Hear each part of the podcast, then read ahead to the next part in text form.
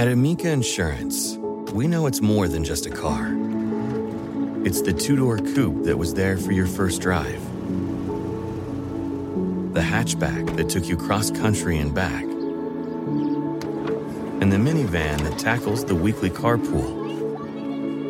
For the cars you couldn't live without, trust Amica Auto Insurance. Amica, empathy is our best policy. At Bet365, we don't do ordinary. We believe that every sport should be epic. Every basket, every game, every point, every play. From the moments that are legendary to the ones that fly under the radar. Whether it's a three pointer at the buzzer to tie the game or a player that goes two for two at the foul line. Whatever the sport, whatever the moment. It's never ordinary at Bet365. 21 plus only. Must be present in Virginia. If you or someone you know has a gambling problem and wants help, call 1 800 Gambler. Terms and conditions apply. Well, we reconvene here a mere six hours after we last left each other to talk about the rest of the NBA playoff picture. Is there a series that most intrigues you that you wanted to start with, Danny? I would say a good place to start is Rockets Wolves. I am very interested in, in the way that series is going to play out. And uh, we talked about this a little bit last night. But why I'm concerned about this series for the Wolves, who obviously should be thrilled they made it in despite Jimmy, you know, after Jimmy Butler's injury and his in process recovery. But what Houston does is they focus on the weak link. They get the weak link involved in the primary action. They get that guy on the player in question and then they attack. And Minnesota has some strengths. I think Jimmy Butler is a wonderful defender. Taj Gibson's a wonderful defender. But the ruthlessness of Houston's offensive attack, and that is in their DNA. It is their it is their mo. I think that is going to be very dangerous for Minnesota. Yeah, and Houston had the highest offensive rating of any team against another team in the season series, 129. I'm sorry, the second highest. Minnesota against Cleveland was the highest at, at 130. That was per John Schuhmann this morning. So Minnesota has not, in fact, succeeded at stopping the Wolves. And you'll recall, of course, that it was against Houston that Jimmy Butler sustained that meniscus injury. And for Minnesota, unlike a lot of teams, they really seem to try to avoid switching, even on small, small pick and rolls. They'll try to avoid switching. That's what Tom Thibodeau believes in. That's what he's believed in going all the way back to his days with the Bulls when he'd have to match up with LeBron James eh, on some of those same types of plays. And maybe the hope is that Thibodeau, with a lot of time, to coach these guys up against one specific opponent. Maybe he can get them there with the practice time in a way that they wouldn't be able to do uh, against a normal team. Maybe a little bit more hope is that James Harden has not been shooting the three as well, hasn't been hitting that step back as much after March 1st. Although for much of that time, Harden has had the MVP sewn up and Houston has had the number one seed uh, in the playoffs sewn up. So they have not had uh, as much urgency. And for when Houston has the ball, ball, Jimmy Butler, you presume, is going to get the assignment on Harden. You might be concerned that, oh, that's going to kill his offense, but they at least have plenty of other guys who can create shots uh, on this team for him. How do you think Minnesota is going to look against Houston's switching defense? Well, I mean, the weakness of a switching defense, and we've seen this in various series over the last couple of years, is against individually dominant offensive players. And Minnesota has at least two of those guys. And, you know, if either Teague or Wiggins is feeling it, that number can can rise significantly from there, and then Jamal Crawford. So the big question for me is not necessarily whether Minnesota can score. They've been more successful offensively this season than we expected, largely due to their personnel rising. It's whether they will give the right guys the ball, because what Houston can do is they can have a lot of kind of similarly capable players on somebody like Jimmy Butler. So will they do what Houston has accomplished largely this season? And, you know, for me, the guy who's going to have the advantage the largest proportion of time is going to be Karl-Anthony Towns. Will they just get Karl-Anthony Towns the goddamn ball? Yeah, that's a, one question to me for sure. And, you know, Towns is at his best, you could say, in pick and pop, maybe even more so than he is uh, as a, a post score. That's going to get taken away. And so, presumably, a lot of what they're going to want to do is pick and roll, get the switch, roll it down to Karl-Anthony Towns in the post. But the other thing that I've been very impressed with in Houston's scheme, there's actually been two of them. One is they've been playing this all year. So lots of switching behind the play. Houston, of course, you know, they're going to be playing PJ Tucker at the four. I think we'll see a lot of Tucker ending up on Towns. We might even see Tucker guard Towns in the primary matchup a lot. In fact, that wouldn't surprise me to see that. And then you would have Taj Gibb or, or uh, Capela guarding Taj Gibson, where he can be more active uh, as a help defender, protecting the rib. Tucker, I think, is one of the guys you might like to see matching up against Towns. Doesn't have the height or length to challenge Towns' jumper, but uh, as a stout guy in the post who can avoid getting back down, we haven't seen anybody really be that successful avoiding getting back down by Towns. But I think if anyone can do it, it's Tucker. So uh, that matchup I think is okay. What happens though when you end up getting a James Harden on Towns? Harden has held up okay in the post, but Karl-Anthony Towns is a different animal against than a lot of the guys that we'll see try to go at Harden. Who, I mean, Karl-Anthony Towns is a true center uh, with a lot of post ability. And the second part, though, besides the, their ability to switch behind the play, which you could see a lot, right? You could see Capela switching on to Towns after the initial pick and roll gets Tucker off of him, if that's in fact the way they want to go uh, when they have their starting lineup out there, is their ability to shrink the floor around any mismatches created by the switching. Yeah, that's a really good point. And I'm I'm excited to see how how Houston uh, how Houston can you, when they concentrate those forms of attacks and whether Minnesota has any counters. And before I forget about it, one other thing that I think is going to be important in this series, and this is more of a personal evaluation than anything else. I trust that D'Antoni will play his best players and deploy them in the right circumstances more than Tom Thibodeau will. Partially because I just trust Houston's talent more. You know, the fact that they can go about eight deep and all eight of those guys are capable. A lot of them are actually two way players more so than Minnesota's. I think that they can make a lot of those lineups work, and I don't know how much we're going to see. I expect we'll still see a fair amount of the Harden Paul stagger, so that will give Houston an advantage. Yes, Minnesota's going to play their starters a lot of minutes, but the non starters that play for them, to me, aren't as good as Houston. That's certainly the case. And Jamal Crawford, you imagine that anytime he is on the floor, they're going to hunt him uh, with the, the what they like to do, getting the worst player involved in pick and rolls. He's uh, Jeff Teague is another guy you think that they are probably going to go after uh, to some degree as well on those, rather more so than Karl-Anthony Towns.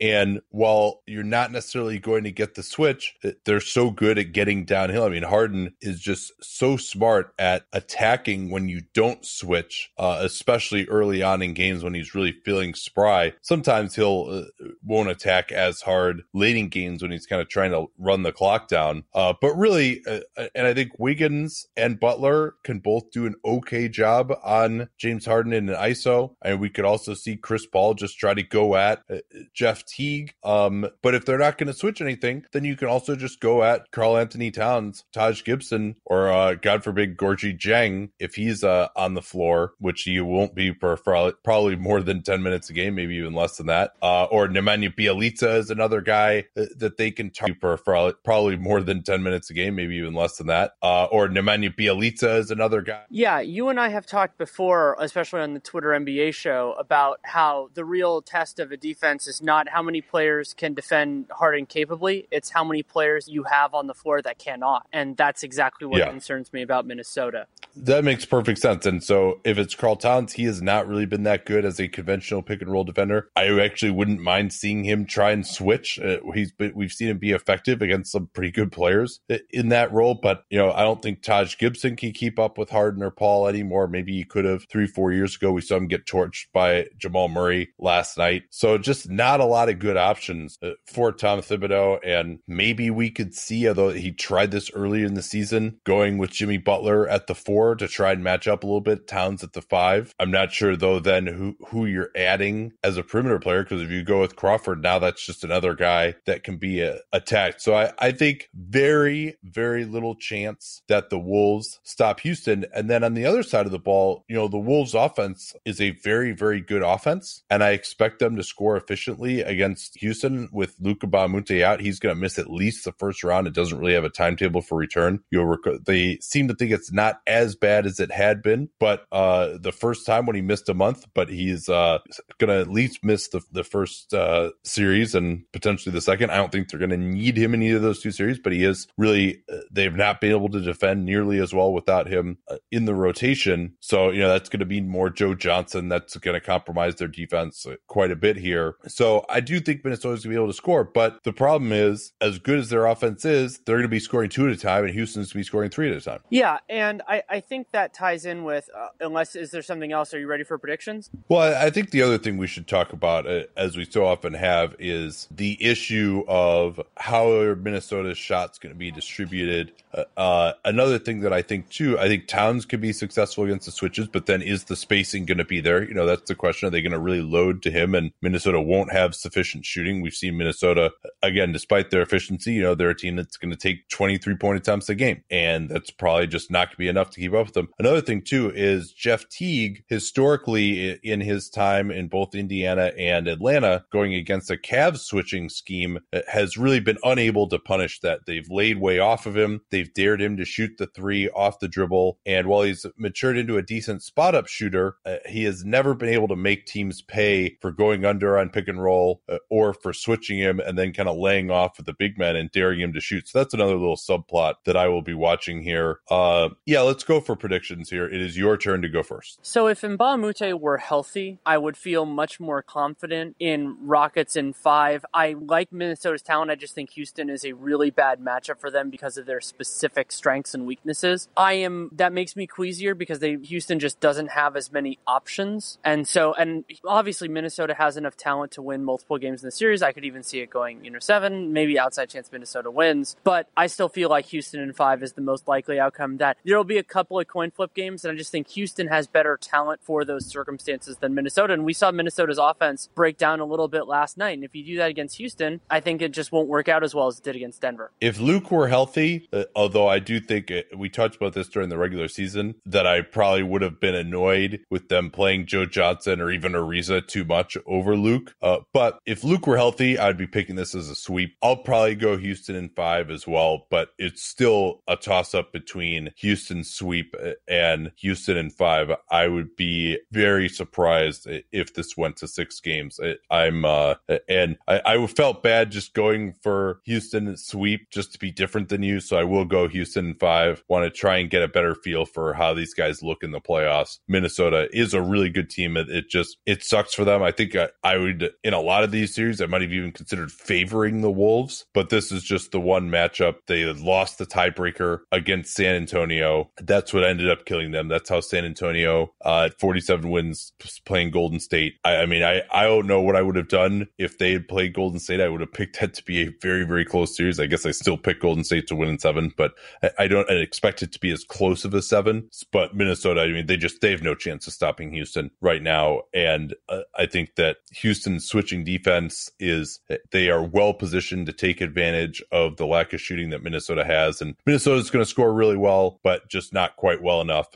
And uh, I think that Houston is going to put up just an absolutely monster offensive series. So I will go Houston in five as well. Where would you like to go next? I was thinking the the series that interests me the most is Thunder Jazz, and uh, it is Thunder as the as the higher seed there, or sorry, as the host seed, I guess is a better way to put it. And I'm just fascinated by these two teams playing each other. And I'll let you talk first because I'll I'll say my theory after. Yeah, this is going to be a fascinating series for a couple of reasons. Number one, Rudy Gobert against Russell Westbrook. Russell Westbrook is going to be able to get to the mid range jump shot if he tries tries to go all the way to the rim. Not sure if that's going to work, although certainly you're going to see a lot of this. I mean, this is the perfect team to try this against. Steven Adams screening his own man and then Russ trying to get to the rim. Quin Snyder certainly is going to try to have Rudy as ready for that as you can be, but it just, it's very interesting because that's something that Adams excels at and it's, uh, it goes against a lot of the instincts to just try to come over and help defense and find yourself screened. Uh, but I think a lot of this is going to come down to is Russell Westbrook Westbrook going to get and hit the, the open mid range jump shot uh, because Rudy Gobert is going to be there in drop coverage. They certainly try and force OKC and, and any other team into those mid range shots, but Russ has shown that he can hit those sometimes. And he certainly is going to shoot a lot. I think we know that. We saw that last year in the playoffs that he does have a little more firepower around him. But now that he's not going for averaging a triple double, I think he, we'll see him be very aggressive. And then on the other end, Quin Snyder, arguably their offense, in addition to the Warriors,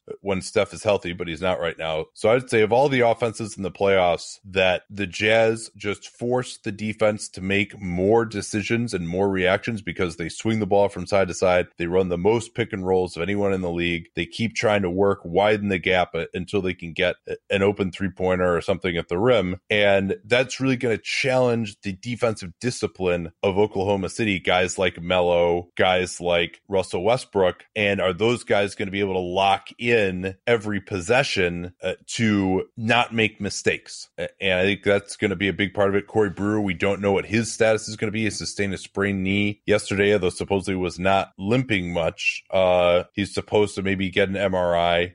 So we'll see whether he's going to play. And they actually need him, sad as that is to say. But he's another guy who can struggle sometimes with game plan discipline. So those are the two biggest things I'm going to be watching for on either end of the floor. But what sticks out to you here? It is not quite as significant as the disparity in Minnesota versus their potential teams, but I think this is just a, a really rough matchup for the Thunder because you brought up consistency for Oklahoma City's defense. The word that I'm going to use is attention to detail. I think that's really because they just, Utah creates not only so many decisions to make, but so many potential lapses. And that I think is biggest characteristic of Oklahoma City's flawed defenders are lapses. Like Russell Westbrook just loses his guy. And Utah, especially because they make teams work through the whole shot clock, I think they'll just be able to find something at another point. Another big swing element in this series is that the Jazz get back on defense. And so, yeah, if Oklahoma City forces a turnover, then that could be a different story. But off of a defensive rebound, I don't think Oklahoma City is going to be able to get as much. So that means they will play more in the half court and they will certainly have their moments in the half court. You brought up Russell Westbrook's mid range jump shot. That will, I think that will determine the ceiling for Oklahoma City in this series. But I, I worry about the sustainability of Oklahoma City's offense. And then I have grave concerns about the sustainability of their defense. That said, maybe not during the regular season, but I think Oklahoma City might have the two best players in the series. You, you can,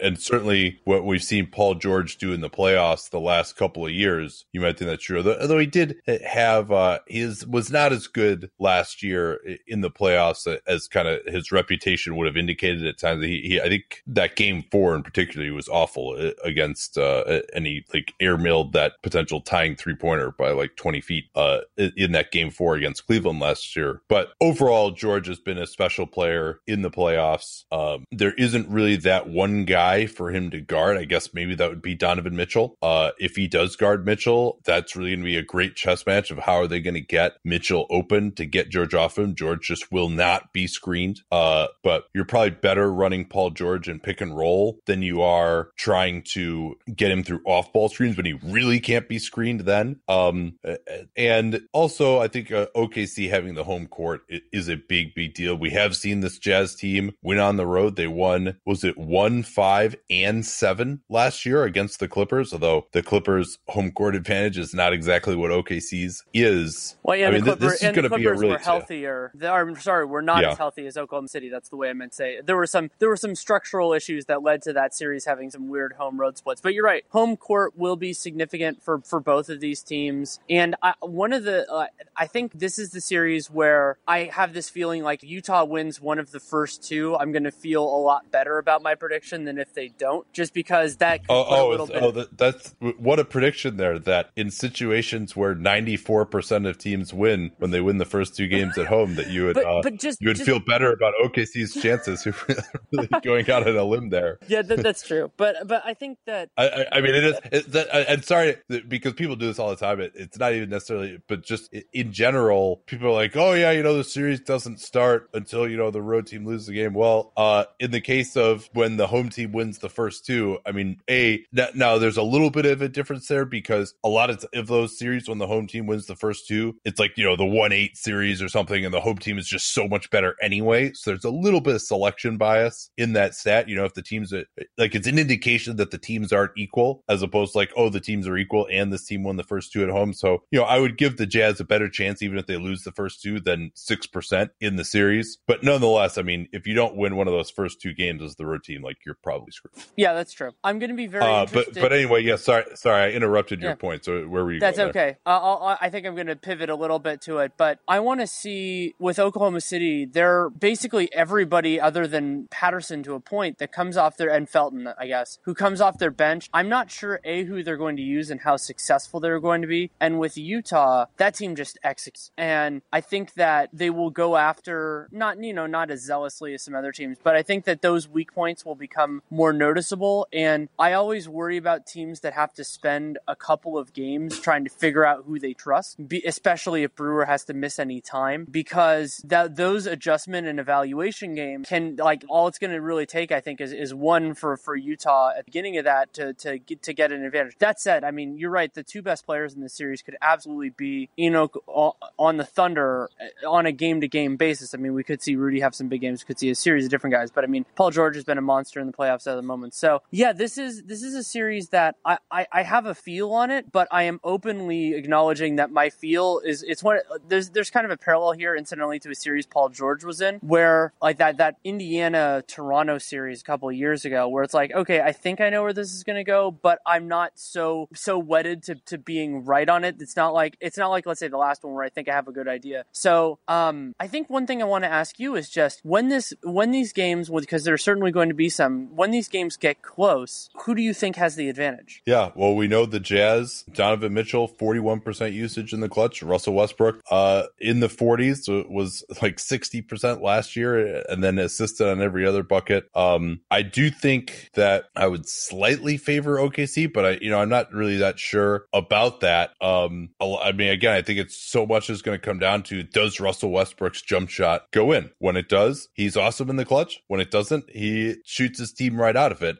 And I do think he's going to be able to get open. Um, how much they're going to go to Paul George will be an interesting one. And then uh, another thing too, when the the Jazz have the ball, which we haven't talked about much yet, because uh, you know you've got those two superstars going against the Jazz defense, and that's a juicy matchup. But when the Jazz have the ball, that in some, I mean, I expect OKC is going to score, you know, okay. I don't think it's going to be amazing. You know, they'll probably be like you know 105 points per 100, something like that. Uh, but when the Jazz have the ball, they are a really variable offensive team. Are their three pointers going to go down? They generally do a good job of getting those up. Are they going to go in? That's, I, I, mean, I think if you had to give me one stat, I mean, this is true, of course, uh, of many, many matchups and many, many games, but if you could tell me what the Jazz three point percentage is going to be for the series, you know, I feel like I'd have a pretty good idea of, of who is going to win it. Uh, and then the, the Jazz, OKC, they've got Melo, you know, that he is not a good defender at all. Uh, Alex Abrines might have to get some time if Brewer is out now. Are, are the Jazz really going to go after, you know, it's not really their style to just go after one guy in a high pick and roll, uh, very set piece, stayed offense. But Quin Snyder is, especially in a playoff series,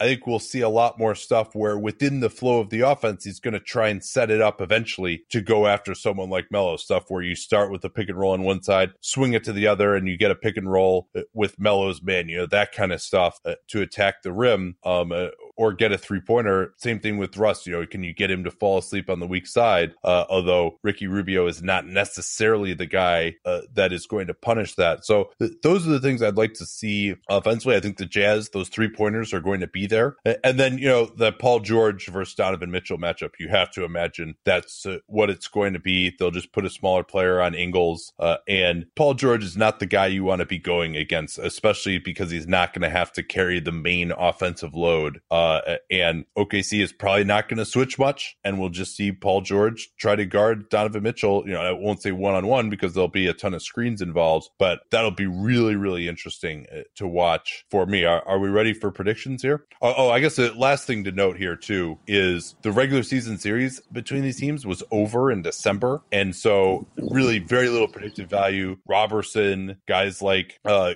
Gobert was out, I think, for at least two or three of the four games, so uh, very little predictive value here uh, in the regular season series, but it is my turn to go first on predictions. Well, right? there's one quick thing I want to say. I want to see how Okay. Utah uses Derek Favors and whether he closes games. I think they're going to close four four out. That they're going to have Crowder and Ingles. Yeah, and, and they will. They will. So then that makes life a little bit. You could say it makes life a little harder for Melo because I think they'll be using him less as on post ups because you would see you could see certain teams just be like, "Ooh, we have Derek Favors on Melo. Let's just post him up all the time." It feels like something Denver would have done last night. But uh, I I think that Utah is going to that that might actually lead to them taking some good advantage of it. But yeah, it is your turn. I'm going to go OKC in seven. I think the home court, I think they're just the superstars. This is going to be a great chance for Rudy Gobert to try and prove that, you know what? Hey, having a guy like him, that maybe, you know, he is a top 10 type of player with what he can do defensively. Maybe they can just completely lock the Thunder down in this series. It's not exactly, you know, when we've talked about Gobert before, when I had David Locke on and we talked about the top 10 players, this isn't quite the test I would have liked to have seen from him because, you know, really the test to me is great shooters who can come off the pick and roll and shoot that three. Can they shut that guy down? But uh, still a very good test. Westbrook has hurt Gobert at times in the past. They've also been able to stop uh, Westbrook at times in the past. But I think the home court and just two superstars against, you know, one star slash superstar, you know, we'll see, hopefully get a better idea of where Gobert is uh, in, in this. And even if they aren't going to have Corey Brewer, I just think that uh, you also look at where if OKC can play Russell Westbrook more minutes now than they do in the regular season, they've still uh, been so much better with him on the floor uh, with that Westbrook centric attack. So I will begrudgingly go with OKC. I probably would have gone with Utah if they had home court, but they do not. Yeah, I'm really torn in this series just because I can appreciate a lot of what OKC does well, and the theory of them winning the series is very easy. It's very Come on, easy. to blog say. boy, blog But- boy, go with Utah. You Oh, know no, you want to. Jazz and, Jazz and six.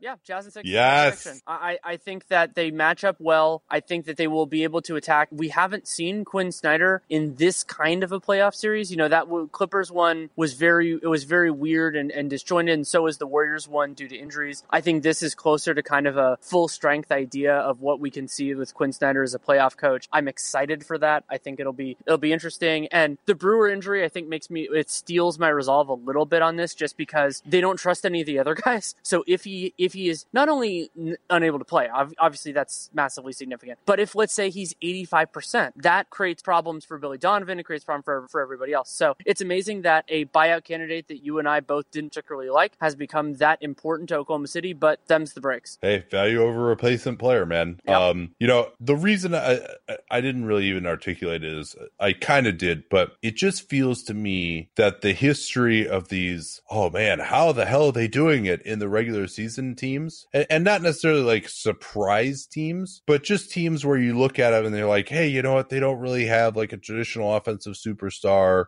How do they win games in the regular season? Oh, they just do it with such great team play and execution and blah blah. It just seems like those teams like don't seem to do that well in the playoffs. You know, it really is a superstar driven league, especially when you get into the playoffs, especially when you can get those guys more minutes. And so part of my pick is based on the fact that, you know, Utah just doesn't have that traditional star power. Well, and you'll recall that we picked but yeah. I trust their defense. Yes, I right. really, really, really trust their defense. Yeah, no, I mean that's that's certainly a, a reasonable point to take, and you know that's why I picked it in seven. I don't think this is clear cut at all. Uh, why don't you drive this ship to our our next port? What is our uh, next series going to be? Well, I think you could make an argument that it's the West, but I think we should we should go to the East at least once for now. And for me, the most interesting series out there is the one eight of Toronto versus Washington. A lot of this for me is just going to depend on when the Wizards kind of put it together and they have all this adjustment. John Wall didn't play, and they had this weird loss to Orlando, which ended up being to me devastating because I think they would have rather played either of the other two teams that ended up in the two and the three. Washington, what I think is is funny about this, we did our over unders last week, the over under recap. These two teams had almost identical over unders because they, I believe, they had similar records last season, and then or, Toronto lost. They lost some talent in the offseason. Toronto really through their bench, through better offense, reached more towards the top, and the Wizards through inconsistency, injury, all of those sorts of things, they faded out. So I, I'm sure there are some people who just completely believe that the Raptors overhaul is is real, and I hope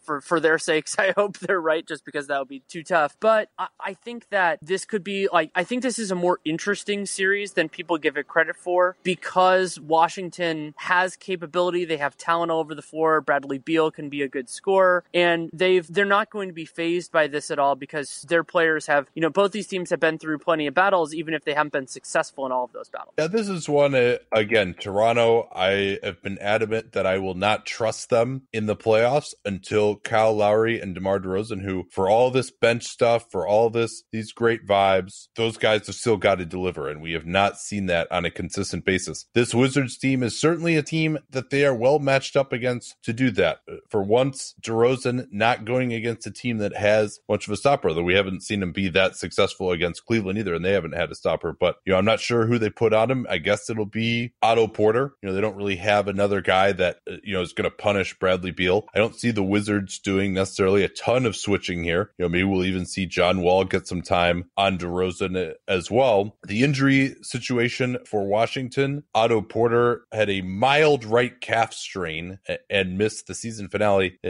That is a little bit concerning. He also missed half of the of Tuesday's game. Cavs, yeah, okay, it's mild, but you know that's the type of thing that you can aggregate very easily. Uh, and it, it seems to be the type of thing that takes a couple of weeks to heal fully. So if they don't have him, they could be in big trouble. Do you trust Toronto to stop the Wizards? Trust is a strong word for it. So no, I, I don't trust them, but I trust the Wizards to to a point stop themselves. I mean, I, I don't trust Washington's offense in that way. So I feel like it, it will there will be games when Washington can get to their spots a little bit more. I think this is going to hinge a lot on kind of paralleling the OKC series a little bit, whether Wall and Beal can hit their mid range jump shots, especially pull ups. And I think they'll do that, you know, they'll do that sometimes, but not consistently enough to build a successful offense around it. And Toronto, generally speaking, I think that they'll do an okay job protecting the rim. And if they can get back in transition, one key element to watch here, and I think it might be the, the single thing I am most interested in this series because Toronto is facing an opponent that is less, you know, less exciting than some of the other ones could have been for just for intrigue perspective, is how they use their bench, how often they use it. Because I could very well see Toronto just basically sticking with their regular season rotation until it doesn't work. And those guys, the young, the young group with Siakam and ja- Jakob Poeltl and Delon and FVV, those guys play with such intensity that I could actually see them outplaying even some starter heavy lineups for Washington because those starter heavy lineups for Washington don't necessarily have a they don't have that through point unless John Wall or Bradley Beal is really having a great game.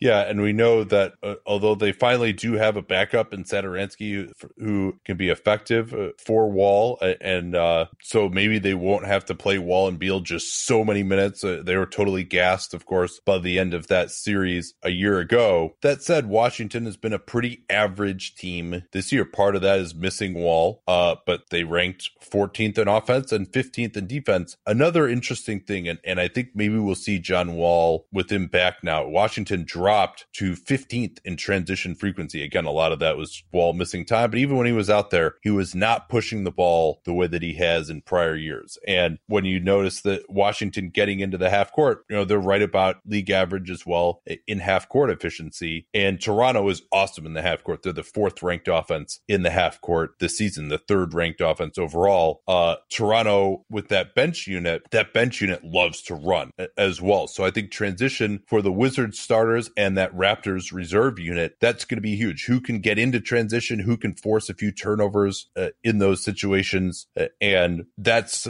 probably the number one thing is if they can keep John Wall out of transition, I don't expect the Wizards to score particularly efficiently in the series. I don't think they'll get shut down, uh, mind you, but I don't expect them to score particularly well. Um, and then that Raptors bench, if they can't get into transition, and despite how good they have been this season, they have not been as effective lately, really, since uh, I think it was Zach Lowe had this set that since February 1st, they're more pretty average, like plus three per 100, you know, where, and they were plus 20 before that. And the Raptors, just in general, you know, after I think they won like 16 or 17 straight or something like that, or went like 17 1, I forget what the run was. They really have not been the same team. Uh, but I think they are going to have to win this series defensively because I still just don't see Lowry and DeRozan blowing up. I, I don't think that the Toronto is going to match their even against what's been a pretty average defense, is going to match thing. Now, the last thing I can point to on this, though, is Washington feels like a team with this group has been around a while. All of the noise about John Wall, which the players, just because they had some initial success and they moved the ball more without Wall uh, when he was out, masked the fact that they still are better with Wall. But if the players themselves even think that they're better without Wall, or they just like the way that they play better without Wall, uh, you know, you don't hear the greatest things about their chemistry. So it could be one of these things where this is just an implosion series, similar to actually the way the Raptors ended up looking against Washington in 2015, ironically enough, uh, where it could just go totally out the window for Washington. So th- intangibly, you've got that going up against the Raptors. They're game one, losing at home every year, and uh, you know those intangibles of playoff ghosts for them. But it is your turn to make a prediction here, unless you have anything you wanted to add. No, that's pretty much where it is for me. I mean, I, am interested in what kind of bench units Washington pulls out there, but I'm going to go. I, I don't feel super confident in the number. I feel confident in the outcome. I'm going to go Raptors in five, and I could easily see this going six, but I think five is the most likely outcome for me. This is, in theory, a better Raptors team. They won 59 games. Washington is looking like the last days of the Ottoman Empire here, the sick old man of the Eastern Conference, even though they're not that old. Please tell me you're picking the Wizards. No, I'm not going to pick the Wizards. I can't go that far, but I am going to go with the Toronto Raptors in seven games because they just, it's never easy for them. and they never even had Zaza Pachulia to say, nothing easy. Wait, who right, was so that Hawks Toronto in against? five? Toronto in five. You had them in Hawks? seven. Yeah, who was that Hawks series again? But oh, is that when Pachulia said that? Yeah, I don't remember. It's too early. I can't remember. When. We're delirious in the morning. Oh, when yeah, Zaza, somebody when Zaza was on the. Yeah, that was uh, years ago. Uh, it was years ago. All right, so I but but I've got Toronto in seven. You've got Toronto in five. I mean, this is picking a lot of seven game series here. Uh, it's probably not going to go that way. Maybe I'm just like, th- but there's just a lot of teams here that I'm just kind of not believing in right now. Even though I do think they're going to win the series. It just doesn't. It just doesn't feel like it's going to go easily for them. Let's turn to the series that most interests me in the Eastern Conference, and that is Bucks Celtics. And yeah, you know the Celtics. No Gordon Hayward. No Kyrie Irving. No Marcus Smart. On talent, I mean it's just insane how much more talent the Milwaukee Bucks have in this series. Boston will have the home court. They don't have the hope, however, of Kyrie Irving showing up in the next round to save them if they can get that far. Though maybe Smart could return. He will not return, uh, by all accounts, in this series. And you just you you you want to pick the Bucks so badly, and yet you know another one of these teams that you just cannot. I, I can't trust them right now. So I I'm really torn on this series as of now. But let's see, let's try and break it down, and maybe that can lead me into my pick eventually. So what I think is intriguing about this is the best player in this series is Giannis. I mean, you could argue that Giannis would be the best player in this series even if Boston Boston were healthier. But without a healthy Boston, there isn't really much of an argument there. And what Boston has in terms of defending Giannis is not a single, you know, lockdown guy as much as Celtic Twitter yells at me that Jaylen Brown and Jayson Tatum are already lockdown guys. We'll, we'll get a better sense of that in another, in another couple days. But what I do like a lot about Boston against Giannis is that they have a lot of, a lot of guys that are kind of good enough. It's more in line with what we talked about with Harden earlier with Minnesota's problem being that they had a lot of bad fits. I think Boston has a lot of guys that are un-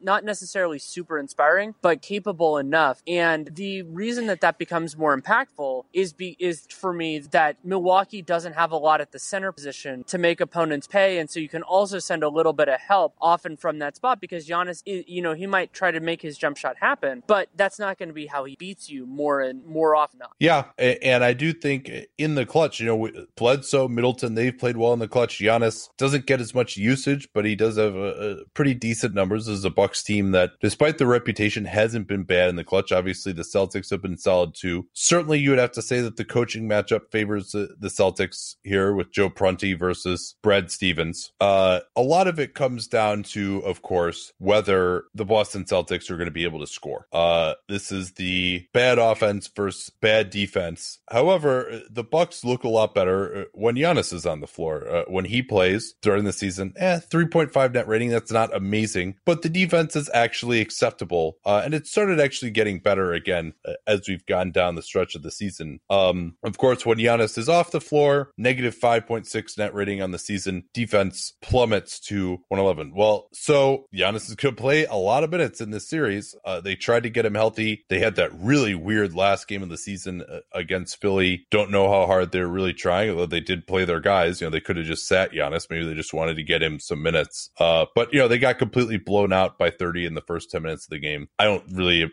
take too much away from that. So, and they got the matchup that they wanted. That was the easiest. Offensively for the Bucks, the spacing is not really there, right? And I think Boston is going to exploit that. They're going to switch. They're going to make the Bucks beat them one on one, and then they're, then they're going to pack the paint. Khris Middleton doesn't shoot a lot of threes. His three point shooting is down a little bit this year anyway. Eric Bledsoe, you want to fire away from three? Go ahead. They don't really have a stretch four option. Jabari Parker, another guy who hits the three okay, but doesn't really stand out there that often. The Bucks centers have no shooting ability. Uh, Thon Maker, I don't expect him to play a ton in this series. And, and I think a lot of this is going to come down to how much they play Giannis at center, because I think they really can get away with that against Boston. Uh, there are not like some post up option at center that they're worried about. Well, and then you brought up the and the idea of how the Bucks have struggled with defensively without Giannis on the floor, and I think one of the other factors in that, of course, he didn't play most of the season because due to injury, but Chicago product Jabari Parker has been truly abysmal defensively this season, and he might actually be an exploitable piece to make Boston's offense look passable during those minutes. And yeah, I mean, if Terry Rozier yeah. looks like he's going to be the starter, so it, they're going to be relying on presumably Shane Larkin and some other unusual pieces, but they'll at least have some points to attack. And I, I think this is a, a,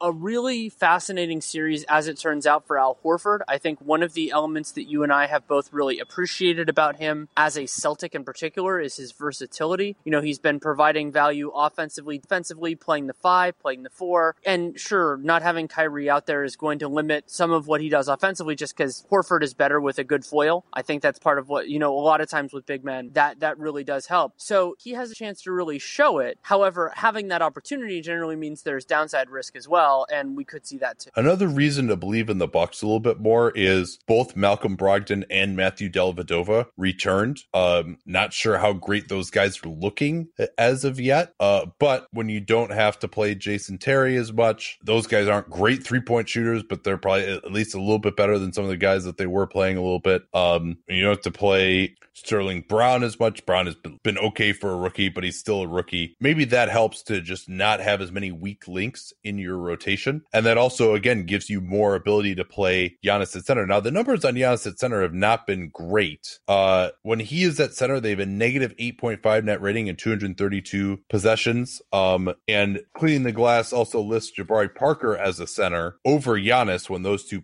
play together, or they, they list Parker as a, a bigger player, which I don't necessarily agree with. But if you look at those numbers, when Parker is on there and Giannis is at center, the differential is awful as well. Uh, negative 15.3 net rating in about 100 possessions, so a full game's worth. So Giannis at center is not been the panacea that might have been hoped for. You know, some of those lineups featured Sterling Brown and Jason Terry, and uh, so not some of the players that we could expect to be out there necessarily. But Giannis at center hasn't been the panacea. I think they still need to try it just because their smalls are so much better and they just have to get some more spacing on the floor. I mean, you know, Tyler Zeller is going to get killed defensively. Henson, you know, can protect the rim a little bit. Um, and then the other reason that I like that, uh, especially if you have Brogdon out there, is being able to switch one through five. And I think that can work really well against this Boston offense that runs a lot of actions, relies on a lot of system type of plays to get guys open. Switching could take that away. And, you know, they don't have Kyrie Irving. They don't have the dynamic one on one score. So if you switch everything and just make them beat you over the top or make them beat you one on one, it avoids a lot of these communication breakdowns as well that lead to open threes. Boston really likes to get up threes. So that's going to be a concern for this Bucks defense. So that's another reason I would like to try Giannis at center, even if, you know, the numbers have not been great on that this year. You bring up a good point in terms of personnel, and it, it ties in with this idea of like who's going to beat you one on one. And Jayson Tatum, I think, could actually be a, a key in this series. I really like his ability to create one on one against inferior opposition, and that, and that could certainly happen at moments in this series, just depending on how aggressively and who he gets put on and all that kind of stuff. So I, I'm excited to see it and to see those young guys. I mean,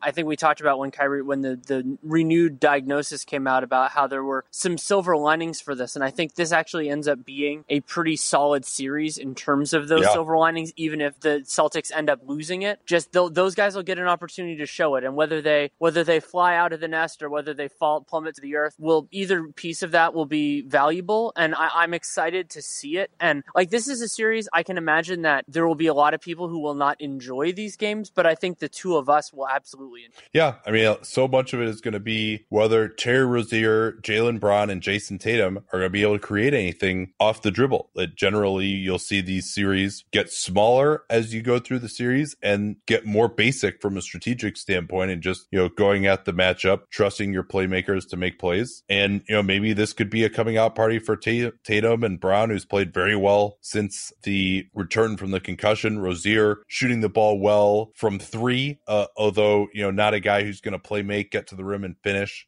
as of now. Uh, and then, you know, Boston still is going to get those threes up. They don't have a lot of great three point shooters, but they're going to get those up. And are they going to go in? Another thing to look for here, the Bucks remain a poor defensive rebounding team. I think, especially at the beginning of games, if they're going to start Baynes and Horford, Baynes could have an effect on the offensive glass. We noted that he had those nine offensive rebounds in 20 minutes uh, last night against the Nets, who are another kind of skinny guys at center, bad defensive rebounding team like the Bucks are. Um, and then what is the lineup going to be for Brad Stevens to close games? Does he go Horford at center, Marcus Morris? He's another guy maybe who could give them just a little bit of ISO scoring uh, as well. Tatum, Brown, and then Rozier. Is that what they're going to close with? Do some more switching themselves? Does Baynes get in there? You know, that's going to be an interesting question for the Celtics as well. Yeah, I'm glad you brought up Marcus Morris. He was going to be uh, a point that I wanted to bring up because he's very intriguing in this series on both ends of the floor because defensively, he's his. I, I consider his best attribute to be his strength, and that could actually work pretty well against yeah. the Bucks in a couple. I, I like him on Giannis. I, I like, I like him, him, on, Giannis. Giannis. I think he could do. I think he could do a good job on Khris Middleton as well in certain circumstances, like on a switch. Like Middleton will just try to back him down, and he just won't get anywhere, and he'll shoot that you know fade away from 22 feet, that sort of thing. I could see Morris being useful there. Yeah, and just having more uh, more guys. In that, fairness, you know, Middleton is Middleton is shooting like over 50 percent on mid rangers this year, though. Yeah, sure. I, I, don't like that matchup on Morris specifically. Yeah, I mean Morris has more length to, to contest that. So yeah, I, I think they're they're it's it's just a, a an interesting series, and I think it's gonna it could be one that changes as these teams adjust. And I'm excited to see an interim head coach deal with it, and, and Brad Stevens. And you know, I think it could be useful for Stevens this time to know what he has, and generally speaking, unless Marcus Smart comes back in this series, to know that those guys aren't limited. Because I think one of the elements that we didn't appreciate until a little bit later was what Isaiah Thomas he was dealing with last year. And I, I mean, Isaiah going as gamely as he did, and also, of course, the tragic death of his sister. I mean, there was a lot weighing on that Celtics team last year, and them getting summarily trounced at the at the, at the end when they got to the Cavs is its own thing. But I, am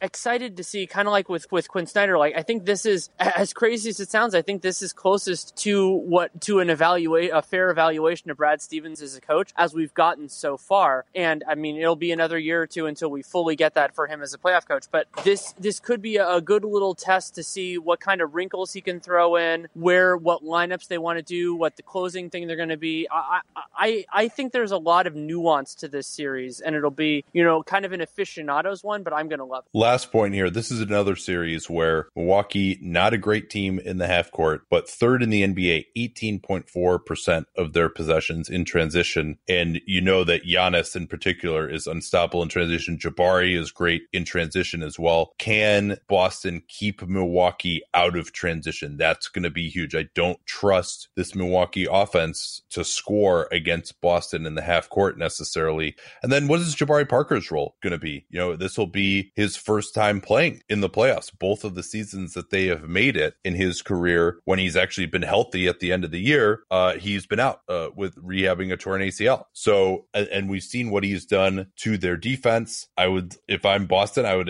try to involve Jabari as much as I can. You know, I don't think he can stop Jayson Tatum in particular if they can get that matchup at, times, get him switched onto a Terry Rozier maybe. Uh, you know, I think the Bucks, you know, despite Jabari's looking pretty good from a scoring standpoint, he has not been a positive player for them this year. He breaks down their defense much more than you know if if he's not out there. They've got Brogdon back now. They've got Delly. I would want to go more in that the direction of playing those guys, playing Tony Snell, uh, and then just hope that Giannis can take you home to some degree. That Eric Bledsoe. I mean, they've got enough shot Middleton, they've got enough shot creators on this team, and Jabari really opens the door defensively for them. Um, it is your turn to go first. I believe it is yours, but I'm happy to go first. No, no, if it's mine, no, because I, I trust the last you on this. series we picked was the last series we picked was Raptors, and I went Raptors at five first. Yeah. Oh, that's right. Okay. I'm going to pick the Milwaukee Bucks in seven games. I just think Celtics it's going to be a weird series. Yeah, yeah. This is a weird series. It's a weird team. Oh, it's so hard. Uh, and and it would be and it would be so Bucks for them to like. I, I mean, I don't think they'll retain Brent. Maybe they would if they win the first round series, but like to just not make the changes that they need to make with this team, with this roster, maybe even at head coach. Although it's going to be such a such a job that that's going to have so much star power that you think they might just do it anyway, even if they do win the series. But you could totally see them, much like, you know, the Sixers in 2012, winning the first round series and then like using that as an excuse to not make the changes that need to be made. And then, you know, the, the franchise is further hamstring. Like that would be so Bucks. Uh, but it, this was really tough. I mean, I really, I don't want to believe in this Bucks team. They're another one of these teams I was like, man, I'm just so out on them. But God, like if the Boston just could score at all, I would feel so much better about things. And it would, it would not shock me if the Celtics win. Uh, but I am going to go with the Bucks. Um, so yeah, all right, that's two series that we differ on now. This is fun. Well, and and here, so the reason I'm picking the Celtics in seven, this is a very strange piece of logic,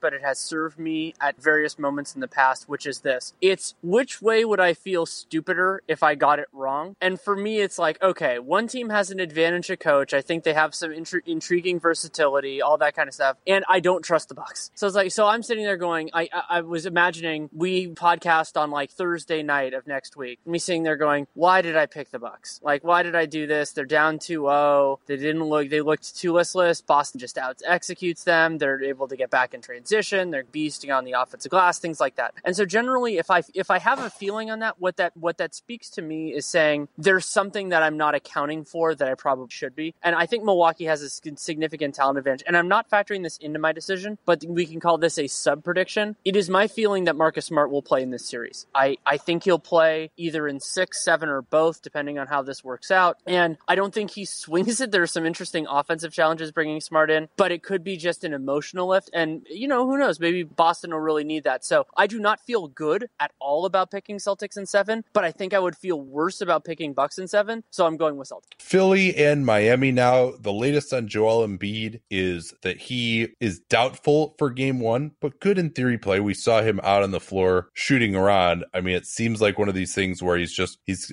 he has passed the concussion protocol. Joel said it's unlikely he'll play in game one, but there's still a chance. This game is on Sunday, so that gives him more of a chance uh, to get there. But I do still like Philly's matchup here anyway. I mean, JJ Redick did sit out with lower back tightness, but uh, in that last game against Milwaukee. But I mean, you know, Philly has won what 16 straight here. Uh, very difficult to pick uh, against them. But I do think that Miami is a team that can cause them some problems offensively when Philly is on offense. Yeah, I was going to say on that end of the floor, Miami can certainly do it, and I would say that's Miami's greatest strength is just getting teams opponents out of sort in their own offense. And Josh Richardson could end up being big in this series, not by taking out the other team's primary ball handler, because I don't think they'll put him on Ben Simmons, but because he can defend JJ Redick and largely take him out, especially if Redick is dealing with the aforementioned uh, back issue. I, I could yeah. see that. And uh, during during and, and we've seen times, Redick, we've seen Redick really struggle in the playoffs against Klay Thompson. Uh, we've seen it mm-hmm. going way back to 2014. We've seen him really struggle uh, last year uh, against against Utah, they really were able to take him away. And I think that's, he's a guy who you can prepare for more in the playoffs. Just be, hey, we're not going to leave him at all. And, you know, then if they can take him out, he's been a huge part of why they've been able to sustain without Embiid. So, and Miami, as you mentioned, they just have so many of these long guys who compete. Uh, and then I think uh, Justice Winslow has played some of the best defense that I've seen this year on Ben Simmons. You know, Simmons is not just an absolute blow by guy. He's not a guy who's going to be able to rise up over Winslow. You know, a lot of it is strength. Winslow can move his feet, stay in front of him. Uh, Simmons trying to post up Winslow did not go well in the games that I saw. And then we've seen even Hassan Whiteside have some success against Joel Embiid. And Joel, you can't expect that he's going to be 100% coming off uh, that fractured eye. Yeah, I, I think the the amount of options that Miami has defensively makes this a very stressful series. I think this is going to be the ugliest first round series in terms of the quality of basketball, partially because each of these Oh, we just talked about of, Bucks. We just talked about Bucks Celtics. I think this is going that? to be an uglier series. I think that I uh, because because that's what both yeah. of these teams kind of want to do. They, they, want yeah, there there will be, and so it'll be great for the Twitter NBA show. Keep it hashtag Twitter NBA show. What follow Nate Duncan NBA on on on Periscope and on Twitter. And I, I think that it, it, will be a little bit daunting in that way. But what I like a lot, I, this is going to be a great test for Philly of kind of everybody else on their team. Dario Saric could be absolutely a huge swing factor in this if he can really deliver because they're going to need creation from somebody. They're it's going to be a team effort defensively. And Saric is, you know, he's having a wonderful season. I think it, it, it has, has to be appreciated how important he has been to their success. And also, even if Joel Embiid is not Joel Embiid, just having some sort of, at least early in the series, just ha- being able to apportion those minutes other other places, I think will be valuable for Philadelphia. You know, the idea of that an injury forces just puts more strain on your rotation. I think that's important. But we can also pivot to when Miami has the ball, and I think this is where I'm really concerned for the Heat. They just don't have that many dynamic creators on this squad, and the Sixers, I think, have a good collection of players to make a narrow team in terms of creators really work, and they can just force other guys to beat them. And I do not trust those other Heat players to do that a whole heck of a lot. Yeah, you know, Dwyane Wade, I could see him actually having somewhat of an effect in this series if they try to go at JJ Redick with him. You know, maybe he could actually be effective in the post that way. You know, how much is Spo going to play Wade? Is he going to be closing games for this team? I would say that he probably shouldn't be. I think the Heat need to win this defensively, and Wade really is going to compromise their defense. Although, you know, he has a history of playing better defensively in the playoffs during this last phase of his career. Uh, you know, the season series was 2 2. A lot of these were close. Uh, finally, the Heat actually blew out the Sixers. Was this the Sixers' last loss, actually? Uh, it might have been. It was right around that time. Yeah, March 8th. Uh, so pretty close. And that was the game where Whiteside had 26 points at 9 to 12 in the field. And yeah. even he even had two assists in that game, Danny. uh, so I, I, wonder how many threes yeah. Mo Speights hit that day. Uh, so much of this, I think, is going to come down to Saric and Covington's ability to hit threes. I think that they're really going to sell out to stop Redick. I mean, he that would almost be my number one thing on the scouting report. And then the other thing for the Heat is keeping the Sixers out of transition. We talked about just how incredible Ben Simmons is as a grab and go guy. The way he pushes the ball, teams feel like they have to load him in transition. He can find shooters. He's always pushing it up, even on on makes, uh, as you so enjoy. So uh, that's going to be a huge thing as well. And Hassan Whiteside, as in his transition defense, he's going to probably be going to the offensive glass. If he doesn't get it, he's going to be behind the play. That's going to give some opportunities. I don't think this is going to be the ugliest series. I think that's probably going to be Golden State and San Antonio in terms of just like the rock fight quality of it. But and obviously Boston and Milwaukee could be like that too. But I do see this one being a defensive struggle. I mean, these are two top five type defensive teams, have a lot of, of defensive talent. And so, you know, if you are Erik Spoelstra, you know, what are some of the strategic dilemmas that, that you uh, are going to have to work out here for the Heat? Well, I think you know that a primary focus for of your defense is going to be stopping Ben Simmons. But you know, if they run those snug and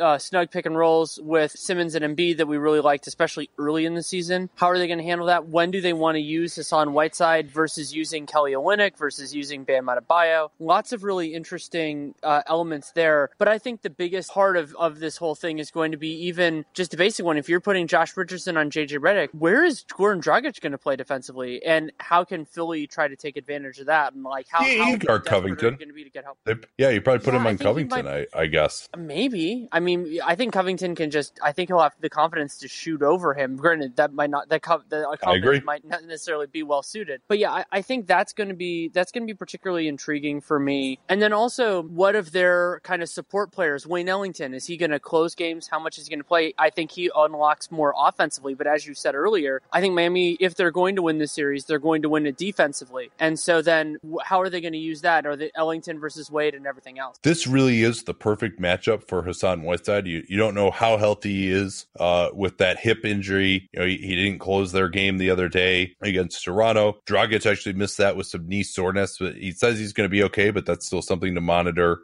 as well. But defensively, Hassan Whiteside, what is his weakness defending in pick and roll? Well, Philly basically has no one who runs a traditional pick and roll. They run the fewest pick and rolls in the league. Joel Embiid is not the shooter this year that he was last year uh, to draw Whiteside out of the paint. And again, we'll see what Embiid's health level is and then how much they're really going to want to go to him. They found this way of playing uh, with him out that's been so successful too. So uh, that's obviously a huge question mark. Uh, the other thing for Spoelstra, you know, is just who's going to play at shooting guard. Is it going to be Wade? Is it going to be Wayne Ellington, who I think they're just going to have to play to get some shooting on the floor? We know Josh Richardson is going to be out there. Uh, James Johnson or Justice Winslow, hard to play both of those guys at the same time as well. And definitely, you know, Justice Winslow and Wade together. That's tough to play those guys together. Where does Tyler Johnson fit in? Is he going to play the two? Is he just going to be a backup point guard to Dragic? That's a question. And then Kelly Olynyk, they desperately need his shooting to open the floor for some of these other guys. But this, as we said, this is a good series for Whiteside. And, you know, Olynyk, I, I think is a good fit. Is Bam Adebayo going to play at all? You know, maybe not. Uh, he's really more useful as a switch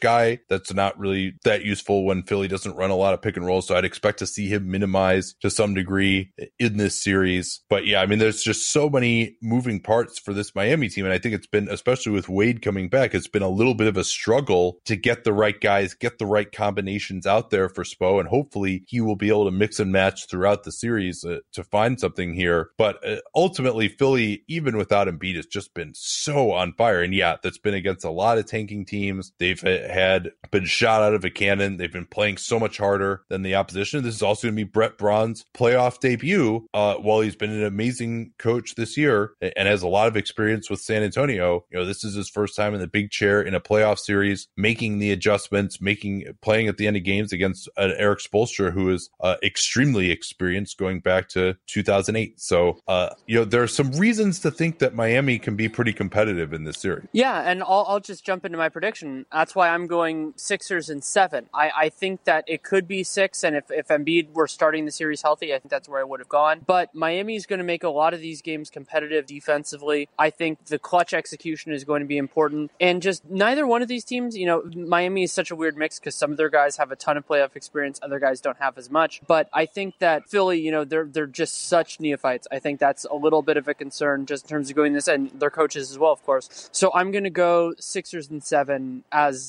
it's a close call, but that's where I'm going. This is yet another one of these series that uh, when it's a defensive rock fight, as I expect this to be throughout large portions of the series, what's the difference maker? Transition. And Philly with Ben Simmons, Markelle Fultz has really pushed the pace as well. They've been great when he's been out there. Uh, and you know, I think he could be useful there, though again, the, the lack of shooting from him is a concern. Uh, so I do like Philly in this. I mean, they've just been so good. And unlike Utah, as we talked about, we know why they've been so good. They have a lot of talent, a lot of star talent that's been awesome. And especially if Embiid is healthy, you know, I think you have to like them. I'm going to go with Philly in six. I do think that the Heat can make this difficult, but ultimately, when it comes down to it, Miami just won't be able to score enough against Philadelphia. This is a great, great defense, uh, especially once Embiid gets back, that I just don't see. You know, the Heat will try to get up a lot of threes. Maybe in a couple of games they'll hit enough of them uh, that they'll be able to play well. I think their crowd will be into it uh, as to the extent that a Miami crowd can be. But I think they they like this team. Uh, they like the underdog nature of this team. So I'm uh, and Philly's crowd is going to be going completely insane also. So this should be a fun series from that standpoint. But I'm going to go Philly six here. Last series now, New Orleans and Portland. Portland with the home court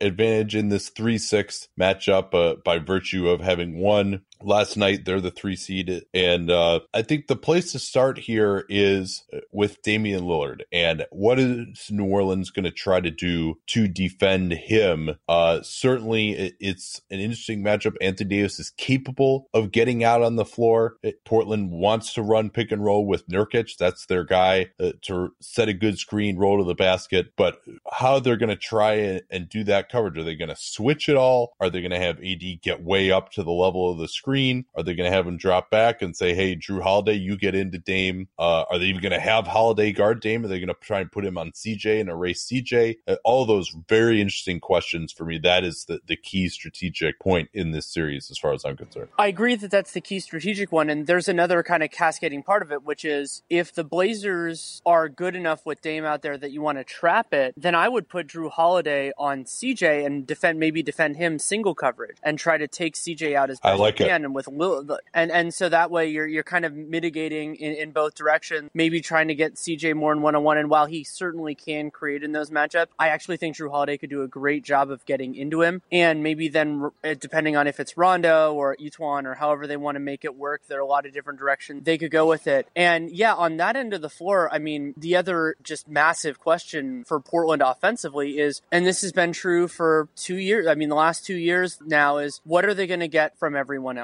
And Nurkic, I mean, that game against Houston was really eye opening in terms of the way the aggressiveness and the speed with which he attacked switches and mismatches and everything like that. I think that is a necessary component of this from Portland's perspective. But Al-Farouq Aminu, I mean, how many games have we seen in person, including for a lot of these, seen uh, the Portland's fortune swing on whether his jump shot is falling and whether he has confidence in it? Yeah, that that's a really interesting question here uh, to me. Uh, Evan Turner, of course, is another one. He'll probably start, uh, but will that allow them to get enough offense on the floor? And then for New Orleans, you know, we've seen Anthony Davis start the last couple of games with Mirotic up front. Is that going to continue? Nurkic is kind of a big body. Um, you could even maybe experiment. You know, this would be more of a Warriors kind of thing to do, but you'll recall Alvin Gentry was on the Warriors in 2015. What if you experimented having Anthony Davis guard Evan Turner when he's out there and just say, Hey, D, you know, we're going to just not guard Turner. You, I mean, he's not to the level that Tony Allen was in that Memphis series in 2015 with the Warriors, but say, Hey, AD,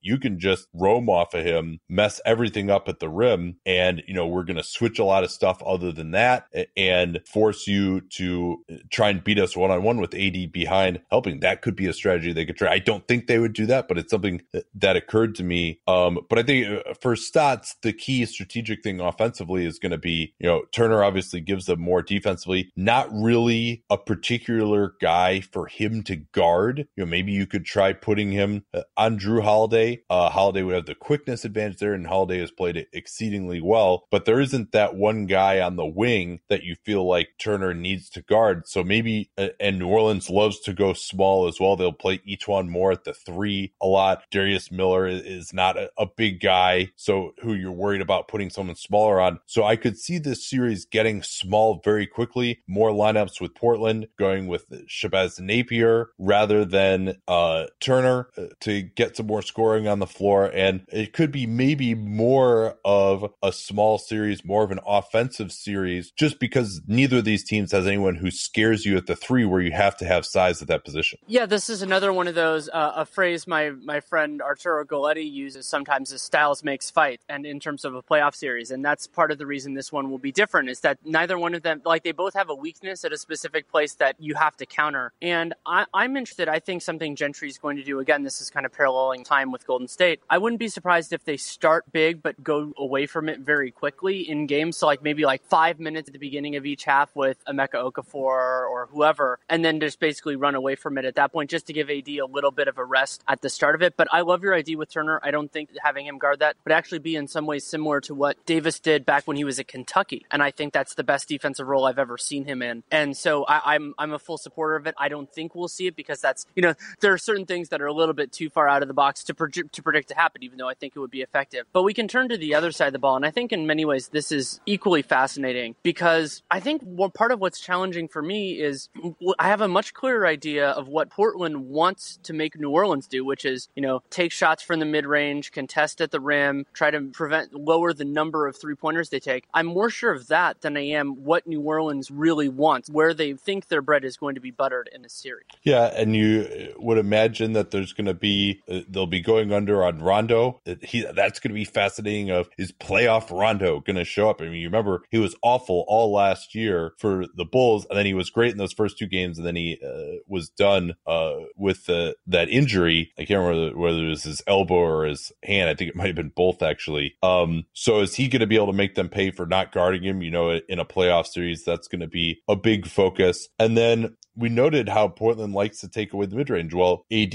one of the best pick and pop players, one of the best mid range players, are they going to have to change up a little bit uh, to take that away? Is he just going to be so hot for mid range, or are they just w- willing to live with that? Jusuf Nurkic's foul trouble could be another issue as well. Uh, is he going to be able to keep up with Davis? He's got pretty quick feet, but certainly a guy who can foul a lot. You know, you could see him trying to close out on AD, AD trying to do that drive to his left where he shoots that floater going to his left, and Nurkic committing some fouls. Uh, that that certainly is something that could happen. And you know, then is it, are they going to try and do Aminu? I mean, I, I definitely think that Aminu could probably do a little better job on AD than Nurkic just one on one. But then, if what in most of New Orleans lineups, you're asking Nurkic to now guard Nikola Mirotic, and Mirotic's three point shooting has come on lately. It's been awful with uh, the Pels most of the way. You know, he's a, a very very hit or miss player from three. So uh, I think offensively, his three point shooting could be a, a huge huge key uh, for the Pels. And another interesting thing to watch in this is offensive rebounding. We've seen Nurkic play really well on the offensive glass at times when he's motivated. This will really be his first chance in the playoffs because he had that uh, fracture last year, only played a few minutes and, and wasn't himself. Uh, and New Orleans basically never ever goes to the offensive glass or last in the NBA in uh, percentage of possessions that they get an offensive rebound on. Um, and you know, they're not amazingly high, but I think that that could be more of a focus here in the playoffs with Ed Davis, with Zach Collins uh, on that second unit, and with uh, with Nurkic. So uh, that might be a way for Portland to get an advantage, uh, especially because Portland does not ever run. They are last in the league in transition frequency, and when you combine that with the Pels never hitting the offensive glass and trying to get back, uh, other than Rondo's occasional forays that don't seem to work out that often, uh, you know, you would imagine that they're going to be able to force Portland to play in the half court most of the time. You brought up Ed Davis. I don't think, I generally speaking, bench players are overstated in terms of their playoff impact, and I agree with that in this case. But I just think he's a hard guy to counter, and I will be interested to see whether there are a game or two that he can just get those rebounds. And giving up an offensive rebound is it, it's not only about giving the extra possession, but it's also just so dispiriting for a team, especially if you played good first shot defense. And they can be emotional pivot points. And I don't I don't completely trust Portland's you know non-starter offense yet, so that could end up you know being important in, in certain circumstances. And I mean, and from a coaching standpoint, Terry Stotts, I think he's done a pretty good job in the playoffs overall. They have you know they haven't made it super far very often, but I think a lot of that's they've been playing teams that are better than them. I mean, there's no shame in losing to the Golden State Warriors, though it should be noted that I think they would have lost to the Clippers if the Clippers hadn't gotten as hurt as they. So I think it's going to be, and then Gentry, you know, he's been an been an assistant. I, I don't believe is this his is this his first time or second? This is second because Monty coached when they when they made it correct when when they made it back in uh, 2013 in 2015 or was that Gentry? So no, Monty Williams was the coach at that point. He got fired and they brought in Gentry after they because remember they lost to the Warriors in the first round when Gentry uh, was on the Warriors and, and Gentry does have playoff experience though. Um, you know, going way back in his career and then obviously 2010 with the Suns, uh, he made it to the West Finals. So he definitely has experience. I think he's done a, a nice job this year. Chris Finch has, has uh, been useful for them offensively. I mean, this is going to be we're going to see some nice offensive stuff in this series between Stotts, Gentry, Finch. They've got a, a lot of uh, fun sets that we could see them run. Mo Harkless, his health a, a, key here. March 28th is when it was announced he would be out two to three weeks. Uh, obviously, we are past the two week point now. It, he could potentially return as soon as the middle of next week. So that's looking more like a three week timetable. We'll see again, you know, uh, how effective can he be coming back from a knee surgery, coming back from a knee surgery that quickly. We are, of course, always skeptical of that. And his shooting, while he was really hitting uh, right when he went down, you know, is he going to be able to hit there uh, coming in off of that layoff, even if he does return in the middle of the series, can he get back into shape? You know, it's hard to expect that they'll get much of a contribution from him, even if he is able to return. He's probably on a minutes limit. I doubt they start him. So I, I, I do think it's going to have to be Evan Turner. It's going to have to be Napier. They've even uh, gotten some minutes out of Wade Baldwin, who's been uh, added a little bit of a different look defensively, pressuring the ball, although he doesn't do much uh, on offense. They converted him from a, a two way player earlier in the season after he was cut by Memphis. So a, a lot of uh, moving pieces here uh, for Portland, and you just wonder whether they can get enough offense and whether you know Dame and CJ uh, are really going to be able to carry them home. Um, anything else you want to talk about here before we look at predictions? I, I, I think just who you talked about, kind of who, how Portland resolves their rotational issues, but how much Gentry trusts Nikola Mirotic, who they who they end up doing, what Solomon Hill's role is in all this. Cheick Diallo, I mean, he's had some real nice moments a little bit, but he could also be marginalized just as playoff series get smaller, something we're all familiar with. But I mean, I think this this might be the series that I, I that in terms of quality of play will be in, or enjoyability of play will be the most will be the highest in this year in this first round series. There will of course be some later round ones that we like better. So I'm looking forward to that. Uh, I, I I think the way to start with predictions is this. This is the series that I am the least sure about, not only in terms of winner but also in terms of duration. Yeah, you know, I I could see it going either way. I mean, New Orleans doesn't feel like they're as good as Portland. They just haven't been in the playoffs, but they do uh, have what I think people would say is consensus the best player. I mean, and if you look at the surrounding talent, if you take out Lillard and you take out Anthony Davis, you know, I think New Orleans still matches up reasonably well here um, in terms of just the overall talent on the floor. CJ would probably have to be the second best player, but I think Jrue, you know, when you throw in Jrue's two way contributions, those two guys have been pretty close. This year's been a little bit of a down year from CJ compared to last year. And then Harkless is out. You know, if you had, I mean, Portland when they were winning all those games, uh, and they had Harkless, you know, I, I think I would pick them to win this series relatively handily. Now, you know, I'm not sure which of these teams is better. New Orleans has been playing better of late, and I think I ultimately will default to Portland in seven due to the home court. Uh, Portland is really, really difficult to beat at home, so uh, that's the direction I'm going here. But you know, I could very, I could even see you know New Orleans winning this in six very easily. I could, yeah, I, I could eat six. Yeah, five would probably be pushing it a little bit unless something structural changes. And I mean, I think they will really miss Harkless. If if if I knew he would even be 100 percent by like game three, then I would I would be more comfortable picking the Blazers. I'm still uncomfortably picking the Blazers in seven like you are, and home court will be significant here. And also, just I think I, I don't know. I think I have a bigger sense of how Portland is going to do this. You know, like how they're going to run their offense and everything else like that. And for New Orleans, there's certain wrinkles, certain elements of this that they could throw in that I think would be very hard for Portland to handle. But I am not as confident just because we haven't seen it. You know, Chris Finch, this is the first playoff series he has been in as an assistant there. Davis, his only playoff series was that, you know, four game sweep against the Warriors when I think played very well overall. It was just that surrounding talent wasn't really good enough. So I absolutely could see New Orleans win the series. I mean, I think in terms of outcome, this is the closest to a coin flip that exists. But so kind of like there are parallels with the Sixer series where a player that I think is very important isn't healthy. I, am going to go Blazers up. Yeah. All right. Well, I think is this the only one we agree on? Uh, no, I think we agreed on Cavs in five, and then I think we agreed on um, there was I think one other one maybe, but it's it's close. I mean, and and I I'm excited about that part of this. I think a lot of these series aren't going to be super. You know, they're going to be more in the rock fight realm, but at least they're close rock fights, and that's a little bit more fun. Yeah, and I will say that I have a much worse feel. I mean, you can tell. I think when you pick a series uh, to be four or five games or even six, you feel pretty confident about what the result is going to be. But just with all the injuries right now, a lot of teams with different looks that haven't been in the playoffs, you really just don't know what to expect from so many of these teams. And that's why this is going to be a fun playoffs. You know, I mean, I still looks like Cleveland is a big favorite in the East and, and Golden State things worked out well enough for them that I expect them to get there uh, to the West Finals against Houston. You know, if Steph can come back for round two, and maybe even if he can't, you know, if he can come back middle of round two. So I think a lot of this stuff in the beginning, you know, and then who that second, uh, because now with Toronto and Cleveland on the same side of the bracket, you know, who the hell is going to come out of that two seven side? You know, is it going to be Philly? Could it be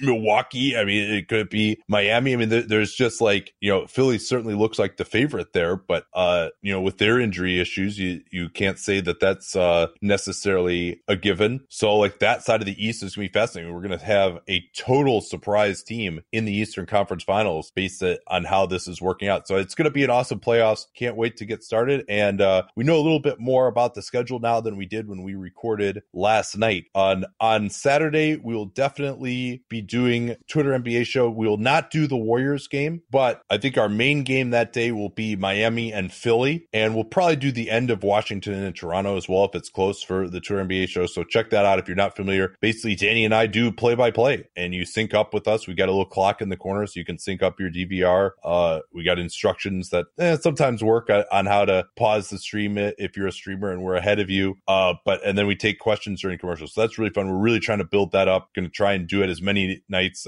as we can mentally stand. And then the next day as well, uh, we're definitely going to do the Indiana Cleveland game, but we might even check in on all the games because uh, that's Sunday. That man, that all the best matchups it seems like are, are on that Sunday. So can't wait to get started there and uh, looking forward to spending these playoffs with y'all. Talk to y'all then. Looking forward to spending these playoffs with y'all. Talk to y'all then. At Bet365, we don't do ordinary. We believe that every sport should be epic. Every basket, every game, every point, every play. From the moments that are legendary to the ones that fly under the radar. Whether it's a three pointer at the buzzer to tie the game or a player that goes two for two at the foul line. Whatever the sport, whatever the moment. It's never ordinary at Bet365.